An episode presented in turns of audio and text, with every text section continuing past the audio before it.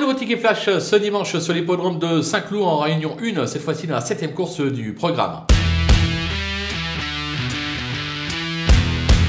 Dans cette épreuve, euh, j'espère bien voir euh, se réhabiliter numéro 3, euh, Princesse Zaria. En effet, deux sorties cette année, deux échecs, deux contre-performances, on va pas se le cacher. Maintenant, elle a quand même déployé quelques moyens la saison dernière. On a fait appel à Stéphane Pasquier, oh, c'est quand même quelque chose qui m'intéresse. De surcroît, c'est Mickaël Delzangle, un très bon numéro dans les stalles, le 2.